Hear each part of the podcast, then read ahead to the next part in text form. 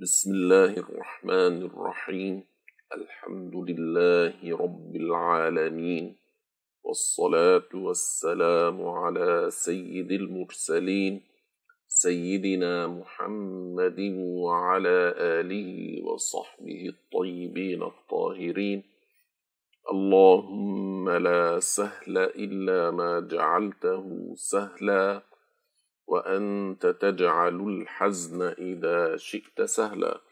سبحانك لا علم لنا إلا ما علمتنا إنك أنت العليم الحكيم. اللهم علمنا ما ينفعنا وانفعنا بما علمتنا وزدنا علما. I start with the name of Allah the creator of everything. I ask Allah to raise the rank of Prophet Muhammad sallallahu alaihi wasallam, the final and the choicest prophet, and to protect his Muslim followers from whatever he feared for them. All praise is due to Allah. He deserves to be praised and to be thanked. This is lesson 8 in the book the glorious life of Muhammad, the final prophet, salatu. And we mentioned in the previous lesson that at the age of 35, our Prophet Muhammad, salam, mediates, mediated in a disagreement about placing the black stone on the Kaaba. And we mentioned that he, salam, resolved this disagreement among the parts of Quraysh peacefully and satisfactorily. Means everybody was happy with his way of solving the problem. Five, late, five years later, at the age of 40, and in the month of Ramadan, while Prophet Muhammad was in the cave of Hira, Angel Gabriel, Angel Jibril alayhi salam, revealed the first five verses of the Quran from Surah Al Alaq. And from that point on, more verses, more verses continue to be revealed over 23 years of prophethood. Today, inshallah, we will start chapter 7. So the authors, may Allah have mercy on them, said, chapter 7, the early converts, the early converts. In this chapter, we present vignettes of several of our Prophet's early followers. Vignettes means a glimpse, a short account of something that is uh, graceful to say. The early followers have the distinction of believing in the truth from our Prophet before embracing Islam became popular in the Arabian Peninsula. So بدأ الدين غريبا وسيعود غريبا كما بدأ.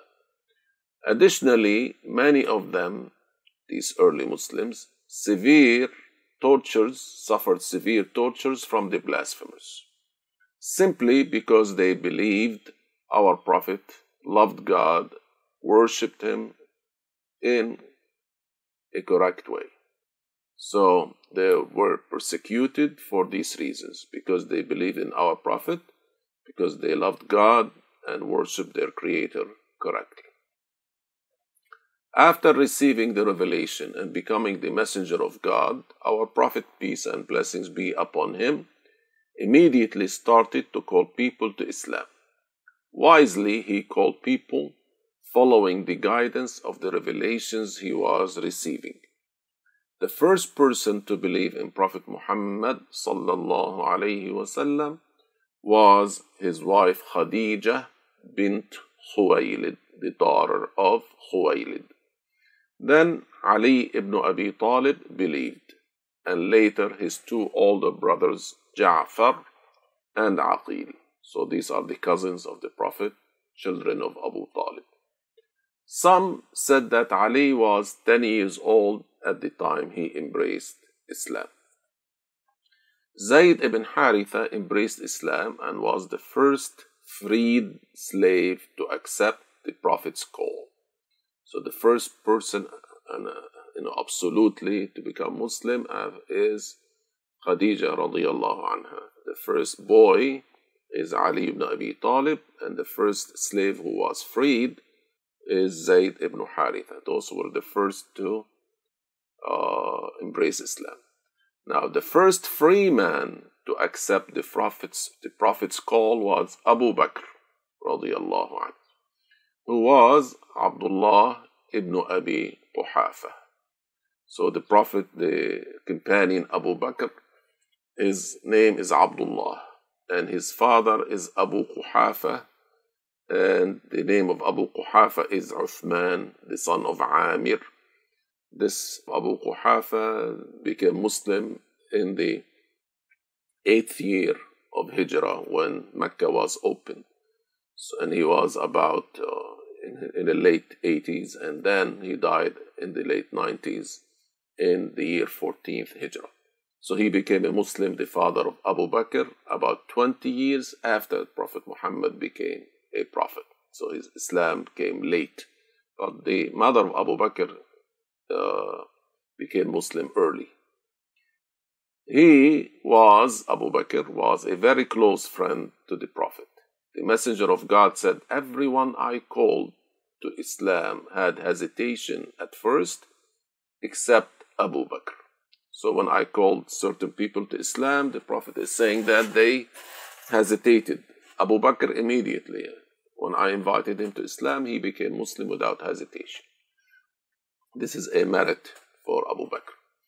Due to the invitation of Abu Bakr, Uthman ibn Affan, Az-Zubayr ibn al-Awwam, Abdul Rahman ibn Auf, Sa'd ibn Abi Waqqas, and Talha ibn Ubaidillah all went to the Messenger of God and embraced Islam.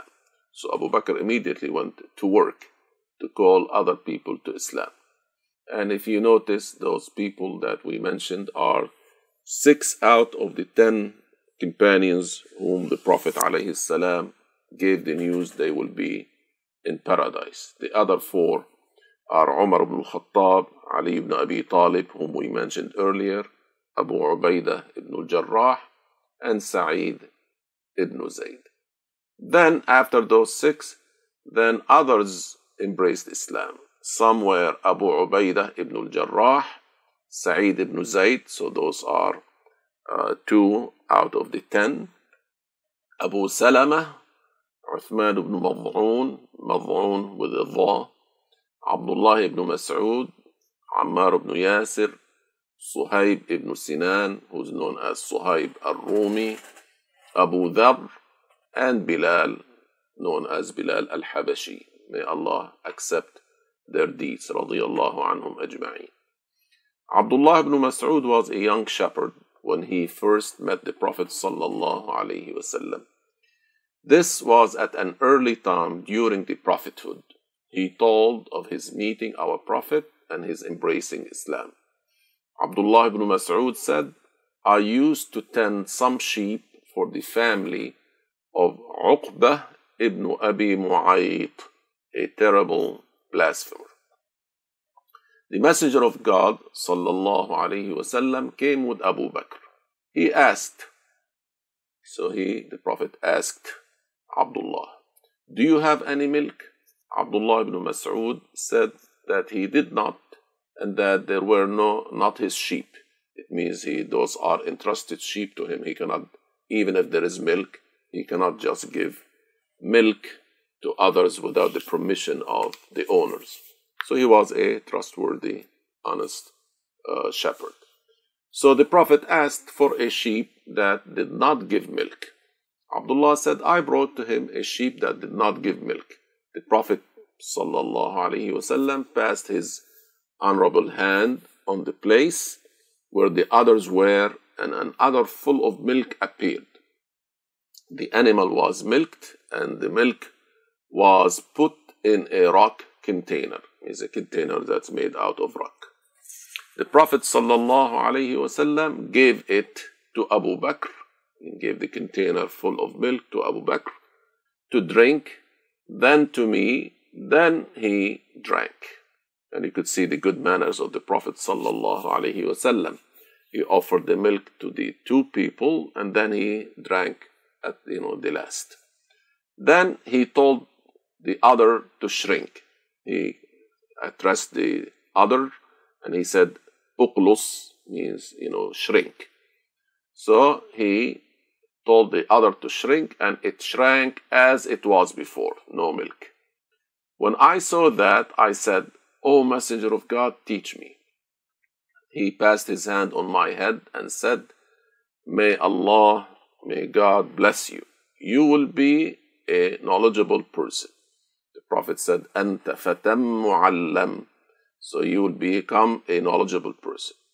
One day, when we were with the Prophet on Mount Hira, the same mount that has the cave where the first revelation came down.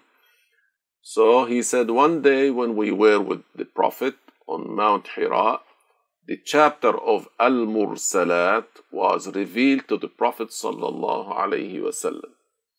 I took it fresh from the mouth of the Prophet sallallahu alaihi wasallam. So the Prophet read it, and uh, uh, Sayyidina Abdullah ibn Mas'ud read it for the Prophet sallallahu alaihi wasallam. So Al Mursalat is the surah that comes before Surah Amma Yatasa'alun. So it's the end of the 29th juzu of Al Quran. And Al Mursalat means the winds, according to most interpreters. The Prophet wasallam taught me. So this is Abdullah bin Mas'ud still telling us. The Prophet wasallam taught me 70 surahs, chapters, man to man, without any third person with us. So he was telling us how lucky he was, how fortunate he was to learn from the Prophet wasallam 70 out of the 114 surahs of Al Quran. So, like 61% of the surahs in number, he said he got them from the Prophet alaihi wasallam. This is a great blessing. Abdullah ibn Mas'ud was a great companion. He narrated many sayings of the Prophet and was highly respected among the companions for his knowledge of the Quran. We have Abdullah ibn Abbas radiyallahu anhuma, the authority number one for the tafsir, the explanation of the Quran. Abdullah ibn Mas'ud is the second radiyallahu anh. He went to Iraq and he taught a lot of people radiyallahu anh. And uh, he had slim legs. One day he went on a tree to pick some branches to use as siwak.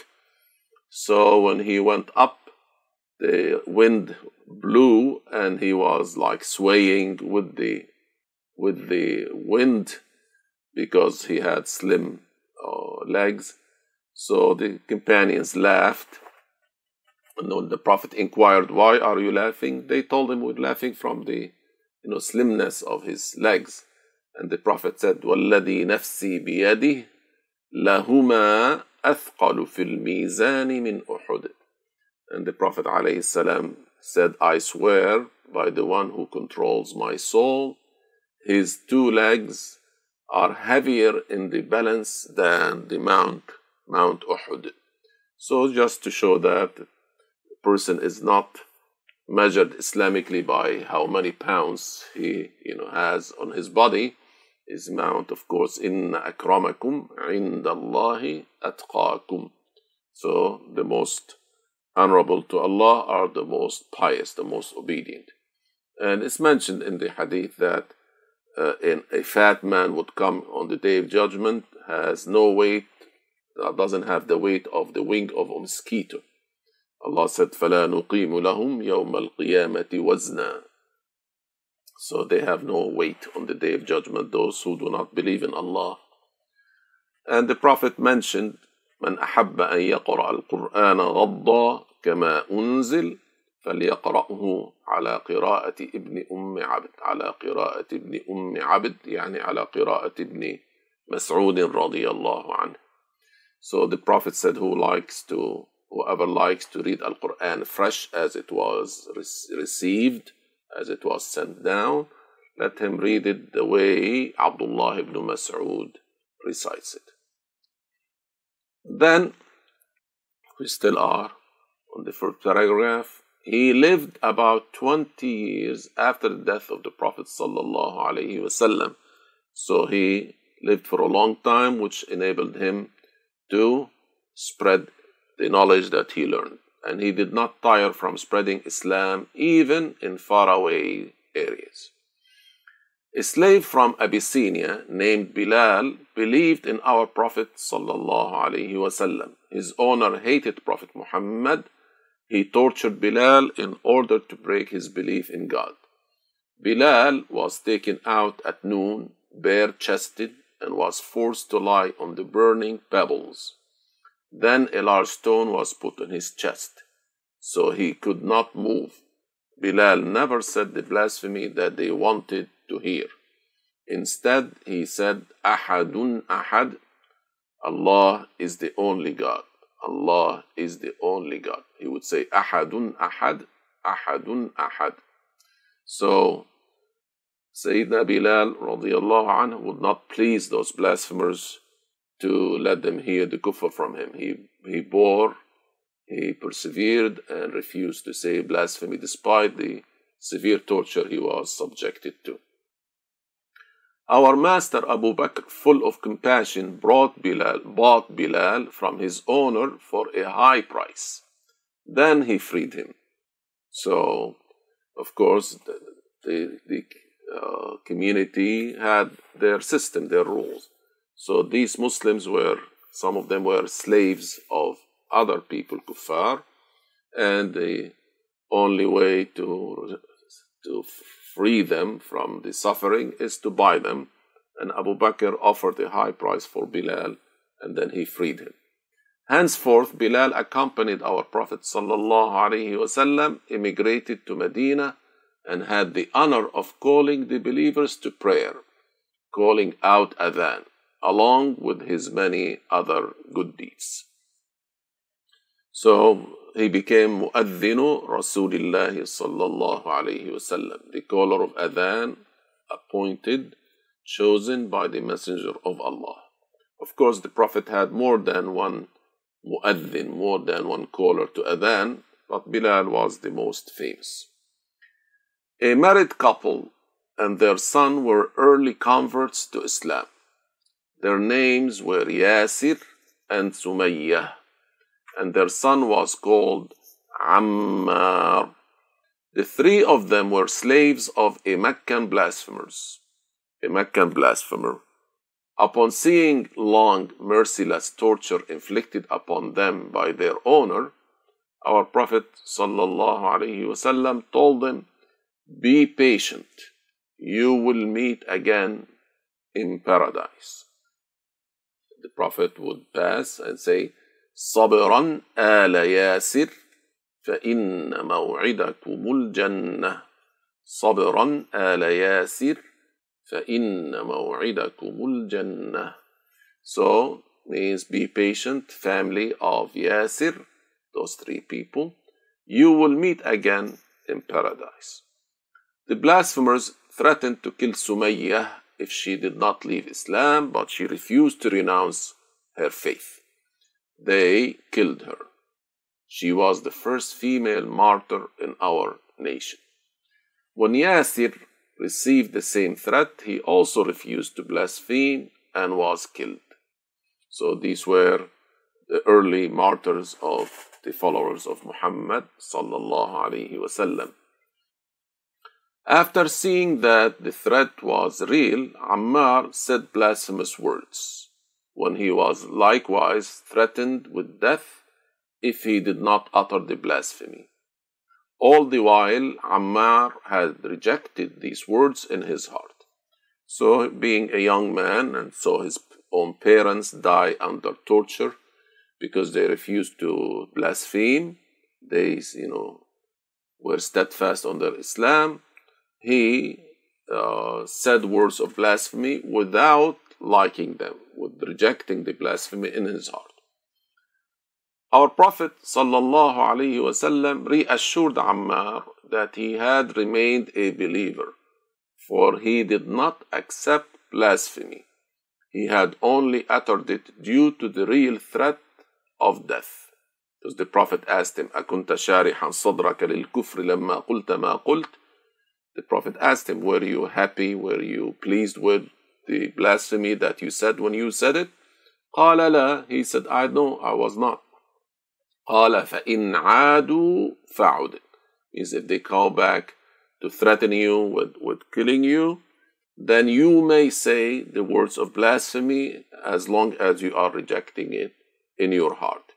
It means when such a situation arises, the Muslim has two choices either to say the words of blasphemy while rejecting it, and the person is not considered a blasphemer, or to refuse to say the words of blasphemy and die as a martyr, and which is better, like Sumayya and Yasir did.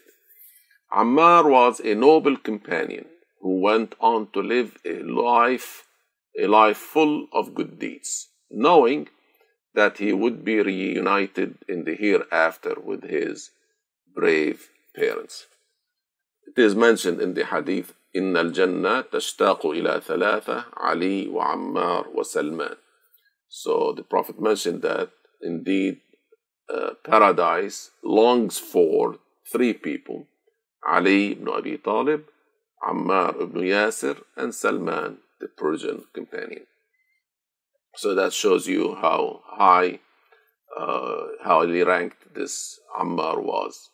He lived until the caliphate of Ali ibn Abi Talib. He was uh, in his camp when the, uh, the fighting against Muawiyah's group took place, and he was in his 80s, uh, radiallahu an, and he, uh, he died Another early follower of our Prophet was a man known as Abu Dharr. So, another early convert was the companion Abu Dharr. His name was Jundub ibn Junada from the tribe of Ghifar. So, his name was mentioned in the 40 Nawawis among the narrators of the Hadith.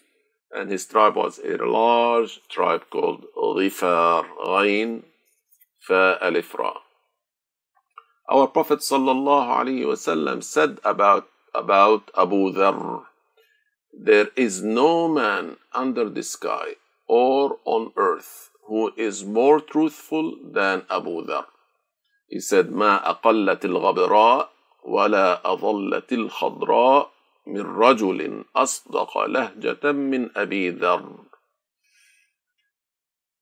When the news of the appearance of the Prophet in Mecca spread and reached Abu Dhar, he said to his brother, Ride to Mecca from our valley and find out about this man who claims to receive news from the heaven and tell me.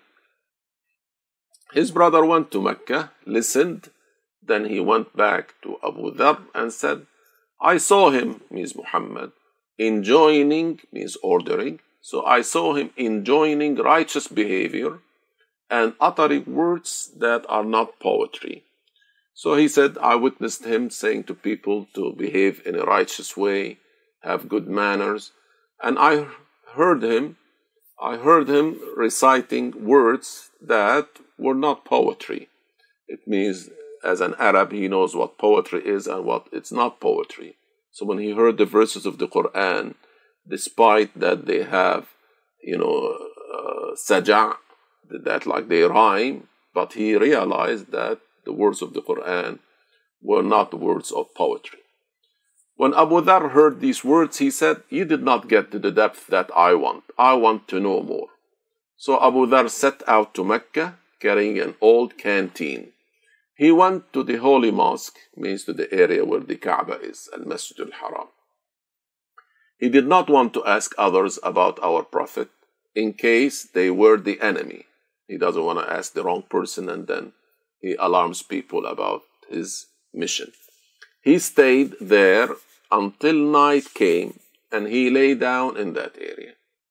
Our master Ali, then still a young person of about 12 years, passed by and saw Abu Dhar. He knew Abu Dhar was a stranger Ali followed him wherever he went. Ali followed Abu Dhar wherever Abu Dhar went. They did not talk until morning. Abu Dhar took his canteen and went back to the masjid, to the masjid and slept in the same area. Then Ali said, Isn't it time for the man to know where to sleep?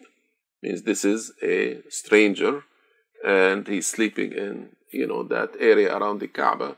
So he wanted to have him as a guest. So Ali took Abu Dhar to his house as his guest. This is one of the good qualities of the Arabs at the time, that they were hospitable to the strangers. The third day, Abu Dhar went to the masjid and Ali took him home at night. Ali asked him after the third day, What brings you to this, to this city? This is also out of the Islamic manners that a person who has a guest does not ask him from the first day, Oh, what's your business in town?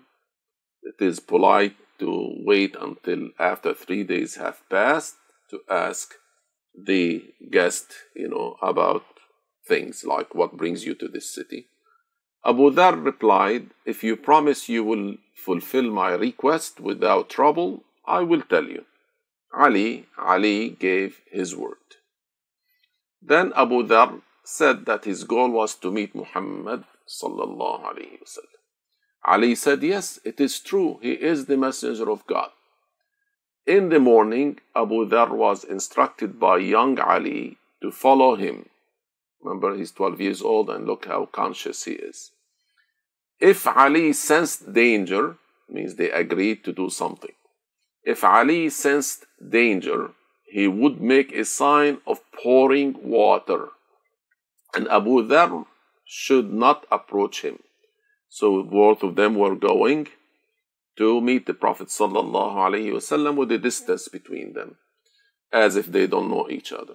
Ali had told him that if I sense there is danger, it's not safe for us to be together, I will act, I will give a sign of pouring water, and Abu Dhar would know not to approach him. Ali said that if he went into a house, Abu Dhar should follow him into the house. So they proceeded as planned and entered a house. Abu Dhar's eyes fell upon the best of creation. He listened and immediately embraced Islam. Our Prophet instructed Abu Dhar to go to his tribe and tell them about Islam. He was told to wait until, to wait there, means at his tribe's camp. He was told to wait there until the Prophet gave him further instructions. Abu Dhar said, I swear by the one who controls my soul, I will shout out my acceptance of Islam among the people of Mecca. I will not just tell my own people, Hence Abu Dhar went to the holy mosque and shouted the Shahada. Means he said, Ashhadu an la ilaha illallah wa ashhadu anna Muhammadan Rasulullah. So he shouted the Shahada loudly. So the Shahada or the Shahadatan refer to the creedal statement that the one who wants to embrace Islam must believe in and utter in any language. In English, one equivalent statement is I profess, or I bear witness, or I testify. I confirm, I assert. All these words, you know, are equivalent in meaning. So I profess that no one is God except Allah, and I profess that Muhammad is the messenger of Allah. If one cannot pronounce the name Muhammad correctly, one may replace it with Abul Qasim another name of the Prophet sallallahu alaihi wasallam.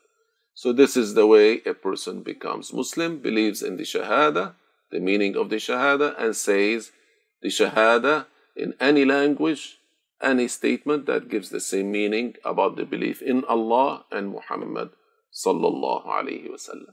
So Abu Dhar went out and loudly he announced him himself as a Muslim. The blasphemers were upset and beat Abu Dhar until he lay on the ground. Al Abbas, one of the Prophet's paternal uncles, remember, he's the brother of his father, came and checked on Abu Dhar. Then he said to his people, Woe to you! Don't you know that he is from the tribe of Ghifar? When you travel to trade in Asham, you have to pass through their tribe's valley. If you hurt one of them, you will not be able to pass through safely. Before Islam, the Ghifar tribe was known to cause trouble for travelers. Remember, the Quraysh had two tribes, two trips per year, رحلة الشتاء والصيف, winter and uh, summer journeys for trading in Asham, north and south in Al Yemen. So when they go to Asham, north, they have to pass in the area where Ghifar tribe camps, and they were known to be troublemakers at the time before Islam. So Al Abbas is telling them, you need to pass safely through Ghifar's land. So if you if you hurt one of them, the whole tribe will come, will revenge him, will you know, will uh, support him to you know against you. So he's telling him, don't do that. Although Al Abbas saved Abu Dhar by God's will, the next day Abu Dhar made the same announcement, and the blasphemers gave him a similar beating. Again, by God's will, Al Abbas saved Abu Dhar by making the same appeal. Then Abu Dhar followed the Prophet's instruction and his tribe became Muslim even before they met our blessed Messenger alayhi salatu wassalam. Abu Dhar went on to live an outstanding life full of amazing events. He dutifully means he did his duty, narrated many precious words from our Prophet sallallahu alaihi wasallam. He stood firm with the truth, as our Prophet sallallahu alaihi wasallam said, including after our Prophet's death. He lived until the time during the caliphate of our master Uthman. At the end of his life, he lived away from the people for he saw the love of this life creeping into some hearts. And when he bathed with purity, many did not bear it. And Abu Dhar was a straightforward person. He was a sweet person, but straightforward in admonishing others. So he would tell them, This life is coming to an end. You should not live luxuriously. Take of the dunya little, think about Al Akhirah. And so when he saw people immersed in luxury, in luxury, he would repeatedly remind them of the this life coming to an end and to think of the next life, permanent life. So of course, people, uh, good people, would listen to him. But you know that if a person tells you daily the same thing, you know, some people are not as patient. So they complain to, to Sayyiduna Uthman about him, not in a, you know, in an obnoxious way, not in a complaining way, like negatively, but they told him, you know, talk to Abu Dhar, yani, to like lighten up or to, you know, reduce the amount of his admonishment to us. So Abu Dhar, of course, did not want to stop doing his admonishment, and because people were complaining, he left the area and left alone with his daughter. And the Prophet had told him, تعيش وحيدا وتموت وحيدا that you will live alone and you will die alone. And inshallah, his story will come at some at another occasion. So, radiallahu anh, he died in an area close to Al Medina. Chapter 8 The Public Call and Immigration to Abyssinia.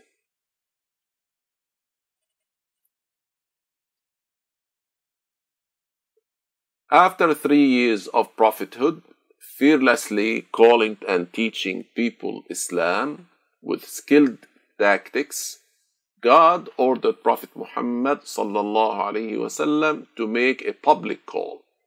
God revealed ayah 214 of Ash-Shu'ara وَأَنذِرْ عَشِيرَتَكَ الْأَقْرَبِينَ in which God ordered Prophet Muhammad to warn his relatives calling them to Islam.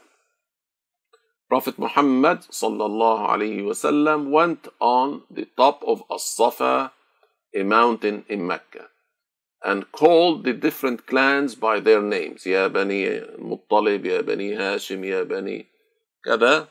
And he called them out. They came in a hurry because they thought there was a danger coming, you know, to them. The Prophet said, If I were to tell you that there was an enemy ready to attack you, would you believe me?